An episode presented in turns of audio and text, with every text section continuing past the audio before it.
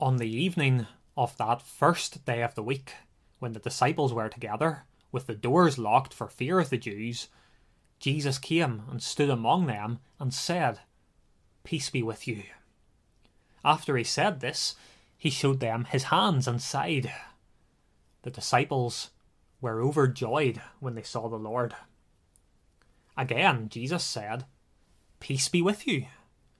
As the Father has sent me, I am sending you." And with that, he breathed on them and said, "Receive the Holy Spirit. If you forgive anyone his sins, they are forgiven. If you do not forgive them, they are not forgiven."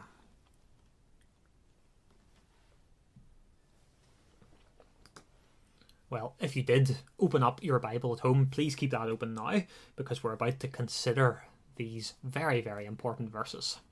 I want to start by asking a question. If I was to tell you that there was a small group of men and they were about to completely turn the world upside down, I wonder what sort of picture might you have in your head? Maybe you would imagine a great gang of really charismatic people, the sort of people who give speeches, who electrify crowds, who go toe-to-toe in debates with politicians and put them in their place. What you wouldn't expect are 10 men sitting in a locked room, far too frightened to open the door because they're scared of who might be inside, or outside rather. And yet, that's exactly what we have in this chapter. Notice where these men are in verse 19. They're together with the doors locked for fear of the Jews. And you know, to be perfectly fair, we can understand why they're frightened, can't we? If it was us in that situation, I'm sure we'd be doing exactly the same thing. We'd have the doors locked because we'd be terrified about what these men might do to us. And yet, we read that verse, verse 19, and we can't help but think to ourselves, surely this is not the way that this is supposed to be. I mean, how are these people supposed to change the world if they're hiding behind locked doors? I mean, surely there is something that is fundamentally wrong in this passage. These men have got the very message that the world desperately needs to hear. And yet, where is this message? It's locked up inside this room. You know, it's like living in a country that is ravaged by famine, and there is this enormous stockpile of food, but it's inside a bank vault. It's locked up, and there's no way of getting it out. And that's what's happening in John chapter 20. There are people outside of that room and they are hungry. They are ravenous for salvation. There are people who are absolutely starved of hope. And these men in that room, they have the very thing that the world so desperately needs. They have the message of Jesus Christ raised from the dead, having conquered Satan, sin and death. But as it stands, the message going nowhere. And so we want to look at this passage. We want to see some of the transformation of these disciples, but I also want us to realize that in some ways we can be just like these men. County Donegal is famished. It's famished. People are starving for the truth. People are perishing because they can't find the truth or they don't hear the truth. The people around us desperately, desperately need to know about Jesus. They need to know about the salvation that comes from trusting in his name. And yet, isn't there the danger that you and I, we have the good news and we keep it locked up? We keep it inside where no one is able to find it. Maybe we're like the disciples. We're scared. Not scared for our lives, perhaps, but scared of how other people might react. Scared of people thinking that we're a wee bit nuts. Scared of brothers or sisters or friends rolling their eyes. Scared of parents being disappointed. Thinking that you've turned your back on your upbringing. Scared of colleagues or classmates thinking you've been brainwashed. Sometimes when we're scared, we keep the gospel locked up inside. And I want us all to see this morning that there is something that is utterly wrong about that. If Jesus has been raised from the dead, if he has put death itself to death, and we keep that locked up, well, there's something tragically wrong. But I've got good news. And the good news is this. Those doors in verse 19, they cannot do a single thing to keep Jesus locked out. Notice what happens. Notice how Jesus appears in the room as if the doors weren't there in the first place. But more than that, notice how Jesus makes sure that those doors, not only can they not keep him out, but they can't actually keep the gospel in. Because Jesus changes these men. He transforms these men so that they open the doors, so they head out into the world, and so they bring the bread of life to people who are starving to death. And the encouragement I want us to see this morning is that Jesus does exactly the same thing for us. So we want to come and see how Jesus unlocks the doors. And there are 5 things that we see this morning. Don't pay any attention to the grey and the black. That's a mistake on my part. We have 5 main points. The first one we're going to spend quite a chunk of time on, and the rest will all be a little bit shorter. But the first thing we see is that Jesus gives peace. Jesus gives peace. Now, you can understand why these men are so scared. Just think of all the things they've seen over the last number of days. They have seen a bunch of soldiers taking Jesus away. They have seen them torturing Jesus to death. And they know that if they aren't careful, there's every chance that they might just be next. I mean, just imagine what it must have been like to be inside that locked room. Imagine standing there with your ear to the door, and every time you hear someone's footsteps outside, you're petrified. You're terrified because you don't know who it is, and you're waiting for the knock on the door. And so, how apt is it that Jesus greets these men in verse 19 by saying, "Peace be with you." And we know, by the way, that this is important. We know that it's more than just a way of saying hello, because Jesus actually repeats this 3 times. He says it in verse 19, he says it in verse 21, and then if you've got a Bible open, have a look at next week's passage. He says it again in verse 26. And surely peace is the very thing that these men need. I mean, for one thing, they're terrified about what's coming next. Who's going to knock on the door? But not just that. There are other things inside their minds, inside their souls, that are causing an incredible amount of turmoil. Think of Peter, for example. Peter's maybe thinking to himself, "Why? Why did I do what I did? Why did I deny Jesus? How could I do something so unbelievably callous to someone who loves me so much?" Maybe Peter's thinking to himself, "How can I ever be forgiven for what I've done to Jesus?" Maybe some of the other disciples, they're not just as convinced as Peter and John that Jesus has risen from the dead. I mean, can you imagine how their minds must have been in turmoil? I mean, what have I done? I have spent 3 years getting my hopes up that Jesus is the Messiah, and now he's dead. What if I was wrong? What if I have wasted 3 years of my life? What if I have made all of those sacrifices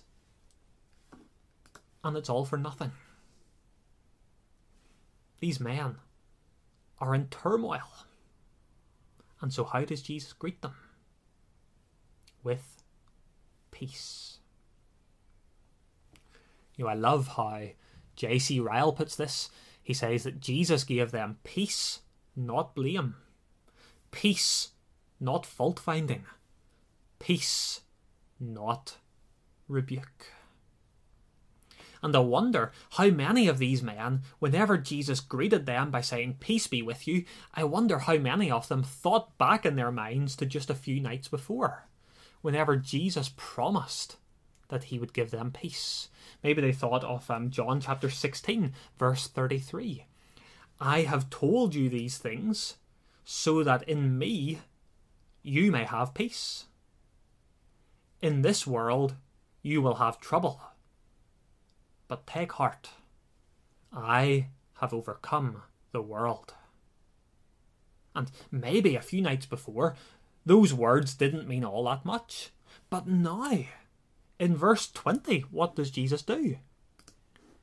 Well, he shows them the proof, doesn't he, that what he said was true.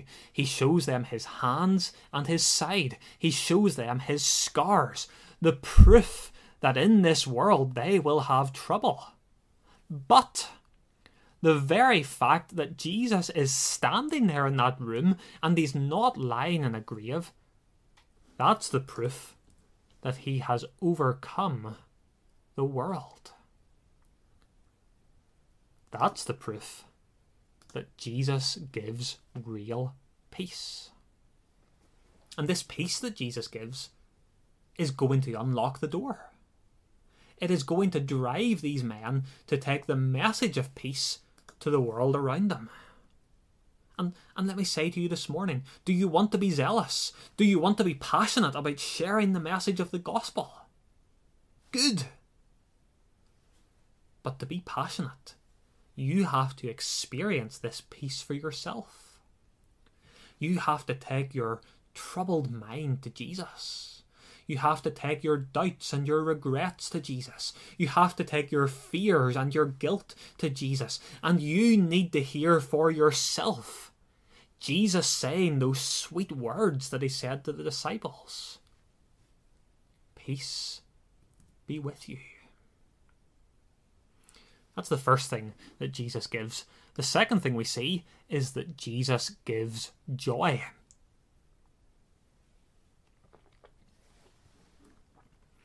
Jesus gives joy.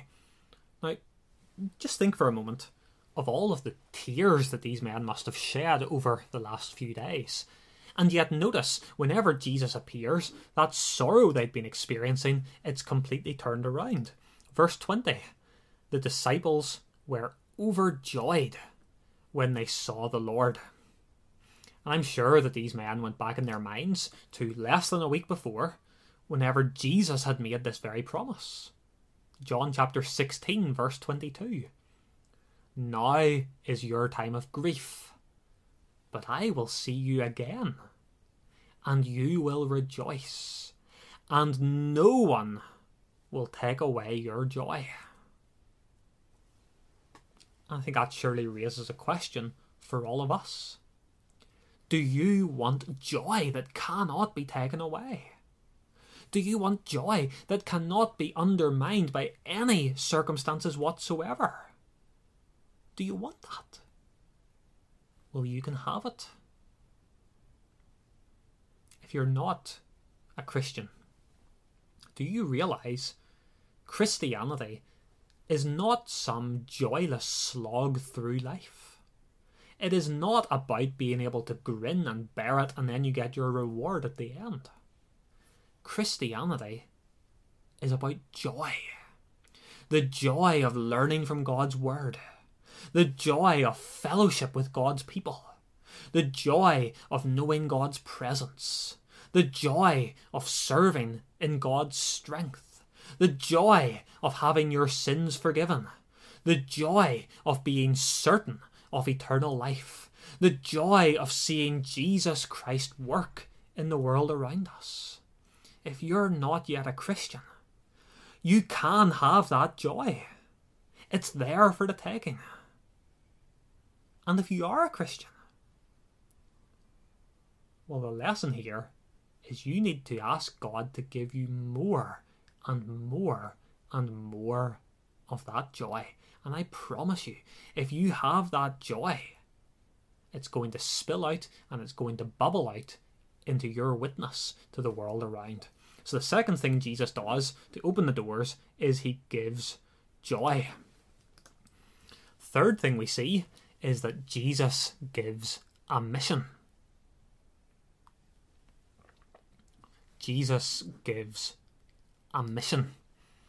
Now, it would be very, very easy for me as a pastor to preach a sermon all about mission and to turn it into a great big guilt trip. You know, to say, well, how many people have you shared the gospel with in the last year? Why haven't you shared it with more? You need to share it with more. But I don't want to do that. I don't want this to be a guilt trip, because what I do want to do is I want to show you what an incredible privilege it is to be able to witness to the work of Jesus. Just think for a moment of all of the ways that God, if he wanted to, could have got the good news about Jesus out into the world. I mean, he could have, for example, after the resurrection, written in huge big fiery letters up in the sky, Jesus has been raised from the dead. If he wanted to, today or tomorrow, he could send 20,000 or 200,000 or 2 million angels zooming around the world. He could have them blare their trumpets. He could have them share the news. If God wanted to, he could appear in a vision to all 7 billion people in the world at exactly the same time. But he doesn't. Instead, Jesus appears in this locked room. He stands among 10 men who are absolutely petrified. And he entrusts this job into their hands. And I think surely there is something absolutely incredible about that. We should be blown away by this, because surely we can see something of ourselves in these disciples. Are you scared? Are you nervous? Do you feel like you don't have a way with words? Or do you feel like you just don't know enough to share the good news? Well, that's what these men were like. And yet Jesus sees these men. They're weak, they're nervous, they're scared. They are ordinary people just like us. And Jesus gives them a mission. And that surely is an incredible privilege. But it gets better. I want you to notice the exact words that Jesus uses in verse 22. As the Father has sent me. Sorry, verse 21. As the Father has sent me, I am sending you.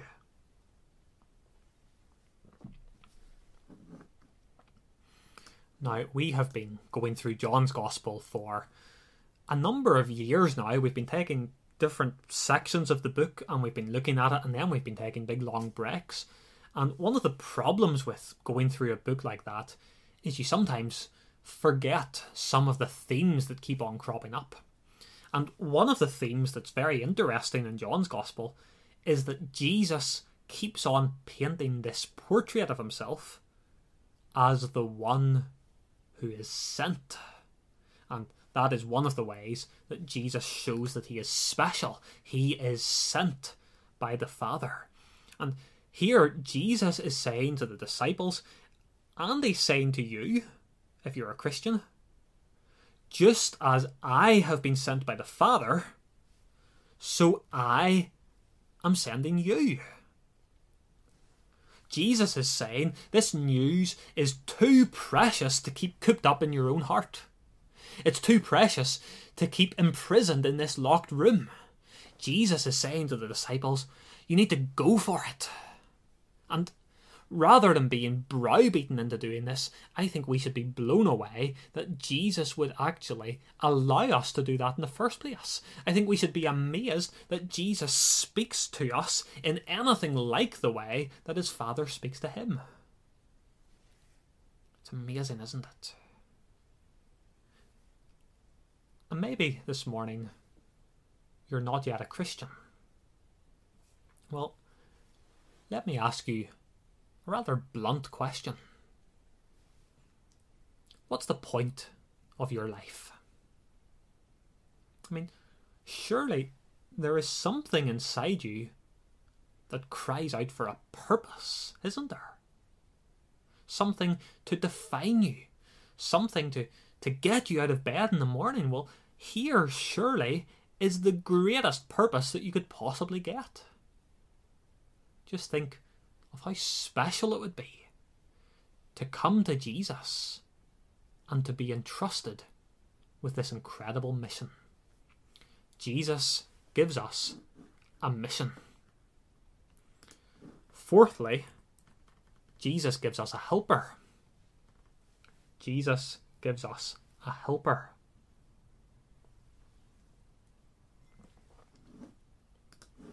Now, this mission, it is a privilege, of course, but it's also incredibly daunting. And I'm not going to pretend that it's not. Think of these disciples, for example. Just think of what they are going to have to do. They need to preach the good news, knowing that the very same men who plotted and schemed against Jesus and ultimately had him killed, they're going to be in the crowds and they're going to be listening. They're going to be talking and they're going to be plotting. The disciples need to go to people in Israel who have been hardened by year after year of unbelief. And they need to go outside of Israel to people who have never even heard of the Old Testament. The disciples are going to need to do battle. Battle against temptation. Battle against discouragement. Battle against people, in fact. People who will deliberately try to destroy the gospel. And the disciples are going to have to go toe-to-toe with those men. And they're going to have to win. And so the question is, how are they going to do this? How are they going to have the courage to look people in the eye? How are they going to have the quick wits they're going to need to take on opponents in debate? Well, the answer is in verse 22. And with that, Jesus breathed on them and said, "Receive the Holy Spirit." Now, let me be absolutely clear here. The Holy Spirit is not a thing. He's a person. And so I think what Jesus is doing here is he is giving a picture to these men. He's reminding these men of something he's already told them back in chapter 14 and chapter 16. He's reminding them that whenever he finally goes back to heaven, he is going to send the Spirit to give them all of the help that they could possibly need. And if you want to see more of what that looks like, after the service, feel free to turn forward a number of pages. You'll reach the book of Acts, go to Acts chapter 2, and you'll see exactly what happened when the Holy Spirit finally came. These men, who are terrified at the moment, they're locked away in this room. 7 weeks later, they're absolutely transformed. But we also want to realise this morning, Jesus hasn't simply sent the Spirit to the disciples. He has sent the Spirit to us as well. And so, if you're a Christian, I want you to know this morning, you may not be the best with words. You may not be the most naturally courageous person in the world. You may actually be a very new Christian, and you don't have very much of the truth about God nailed down in your mind yet. But far more importantly than any of those things, you do have one thing. Or rather, you have one person. God, the Holy Spirit. And if you are a follower of Jesus, he is with you, he is in you, and he equips you in every possible way for the mission that Jesus has given you. So we've seen four things that Jesus gives so far. He gives peace, he gives joy, he gives a mission, he gives a helper. Fifthly, and finally, he gives a mandate. He gives a mandate. Now, this is something we see in verse 23. If you forgive anyone his sins, they are forgiven. If you do not forgive them, they are not forgiven. Now, that is a difficult verse. And so what I want to do first of all is I want to tell you what this verse doesn't mean. And then I want to try and help you think about the context of this verse. And hopefully by getting the context of the verse, we're going to understand what Jesus is actually getting at here. So first of all, what doesn't this verse mean? Well, Jesus is not saying here that these disciples, or anybody who comes after them, is going to have what we might call the power of absolution. He is not saying that they have the power to absolve people of sins. And I'm going to give you several reasons why that is not the case. First of all, back in Mark chapter 2, Jesus, do you remember, he speaks to a paralysed man. And Jesus announces that he has the authority to forgive sins. And do you remember there were Pharisees gathered in that house? And they were absolutely furious because these men knew, because they studied their Old Testament, they knew that only God can forgive sins. And they were putting the pieces together in their head and they're thinking to themselves, well, if Jesus is claiming that he can forgive sins, well then what is Jesus doing? He is claiming to be God himself. And Jesus, he's able to read their thoughts. And he makes it absolutely clear that the Pharisees are absolutely right. They're right. Only God can forgive sins. And if only God can forgive sins, and I'm saying that I forgive sins, then I am claiming to be God. Well, these disciples, they were very important men. They were very precious men to Jesus. But they were certainly not God. Only God can forgive sins. Second reason why this cannot be referring to absolution is we actually read about these men in the book of Acts. We read about what they did next. We read about how they preached. They told people how they can be forgiven through the name of Jesus. But we never actually read about them absolving someone's sins. Not once. And surely, if that is actually what Jesus means here, surely we would read about it at least once or twice in the book of Acts. But we don't. Third reason why it can't be referring to priestly absolution is you read the letters in the New Testament and you never see it. And some of those letters are written to churches about how churches are to be run. Some of the letters are even written to ministers, and they're telling those ministers how they are to go about pastoring their people. And yet, not even once does Paul, or anybody else for that matter, explain how or when a minister is supposed to absolve someone of sin. Not even once. Surely this cannot be what Jesus is referring to. And so the question is, what does Jesus mean? Well, the most important question you can ask of any passage that is hard to understand is this. what's the context? What's happening before the verse? What is happening after the verse? And so what is the context of John chapter 20 and verse 23? What has Jesus just been speaking about? He's been speaking about mission. And surely what Jesus is doing here is he is giving these men reason to be bold and confident as they take this good news out of the locked room and into the world.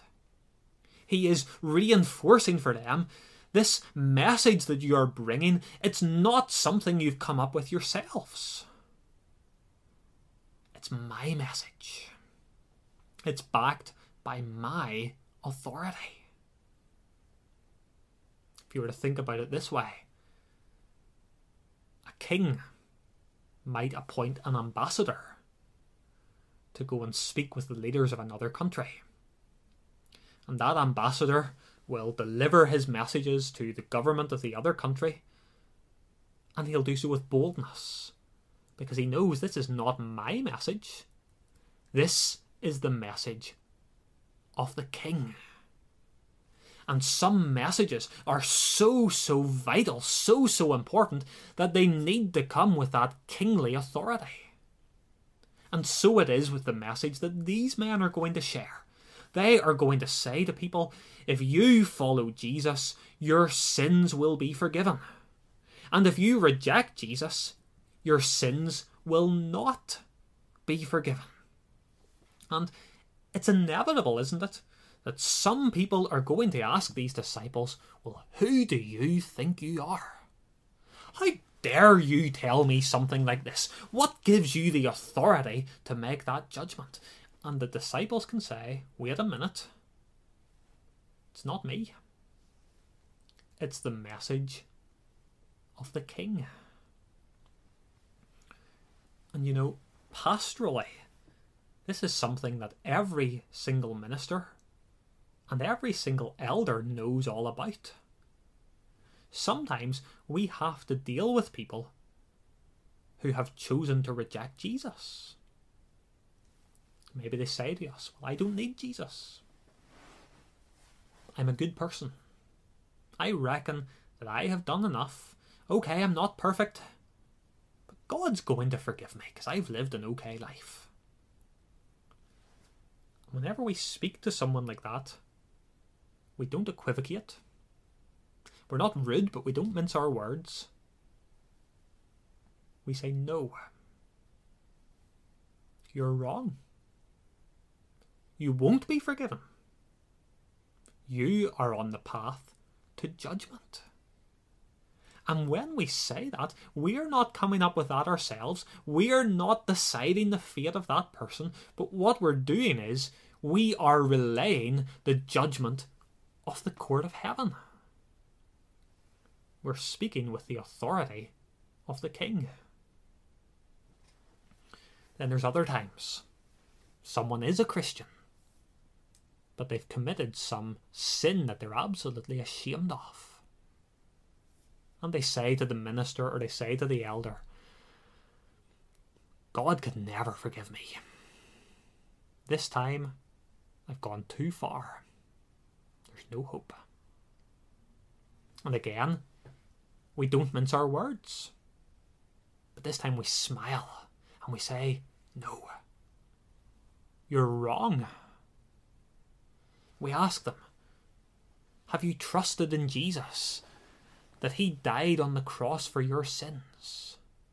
Have you asked Jesus to forgive you and to make you clean? And they say yes. And what do we say next, as ministers or as elders? Well, we don't say, well, great, hopefully then you'll be forgiven. No. We say, great, in that case, your sins are forgiven. Because we know that we are speaking with the authority of the king, and we know that he has told us that in that situation someone's sins are forgiven. Jesus gives us a mandate to speak with that boldness. Now, I realise that applies most directly to ministers and to elders, but there is an application for all of us. Whenever you hear me or Mark preaching the message of forgiveness, or whenever you're talking to Colin or to Robert and they tell you that Jesus has dealt with your sins, the application is you can believe it. You can believe it because it's not something we've come up with, but it's the message of Jesus himself. Jesus gives forgiveness. And Jesus gives these disciples 5 things. He gives them peace. He gives them joy. He gives them a mission. He gives them a helper. And he gives them a mandate. And he gives these same things to us. And surely all of these 5 things, they feed into each other, don't they? Jesus, he gives us forgiveness. What does that forgiveness do? It feeds into our peace, doesn't it? Jesus gives us a mission. And as we grasp the significance of that mission, what does that do to us? It gives us more and more joy. And the more joy we have, and the more peace we have, well then the more excited we are about our mission.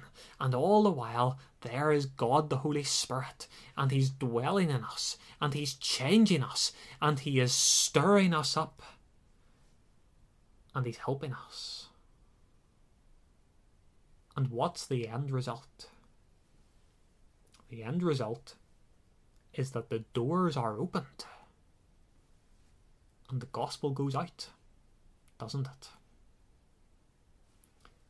Let each of us pray that we would be moved by these gifts that God gives us, and let each of us pray that we would be able to go out to our colleagues, to our families, to our friends, to our neighbours, to our classmates, and bring this incredible message to those who are starved of hope.